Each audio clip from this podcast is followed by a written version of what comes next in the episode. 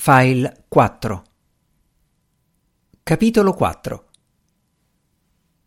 Stasera tocca a Birce saltare la cena. Stanca del lavoro? chiede il Bazzi Vinicio ridendo con l'insalata in mezzo ai denti.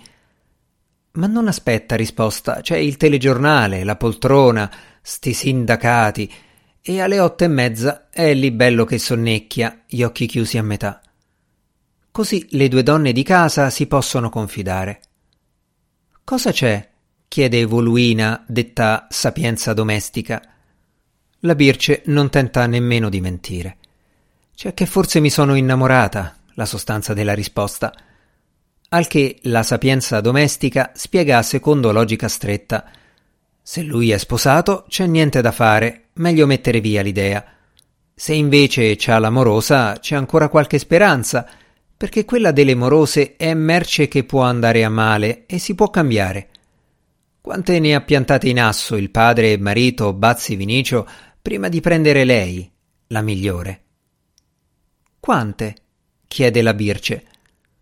La sapienza domestica glissa, fissa lo sguardo sulle dita della figlia e le dice Sei scema. Bazzi Birce chiede Perché? La risposta è da quando vai in giro con le dita piene di anelli da sembrare una che il marito le fa regali a ogni anniversario di matrimonio, visto che sull'anulare c'hai la fede? Ma è quella del nonno morto dieci anni fa, replica Bazzi Birce. Un ricordo. E pace all'anima del nonno morto, ma lui come fa a saperlo? replica la sapienza domestica. Bazzi Birce capisce al volo, mormora Che cretina. La sapienza domestica approva. La mattina dopo, la fede e gli altri anelli restano sul comodino della camera da letto di Bazzi Birce.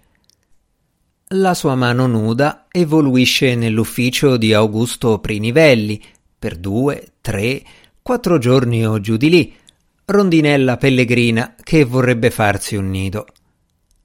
Lui la nota? Sì? No? Boh riflette Bazzi Birce. La nota invece. Ma propende a pensare che magari le si sono gonfiate le dita e non è riuscita a infilarseli.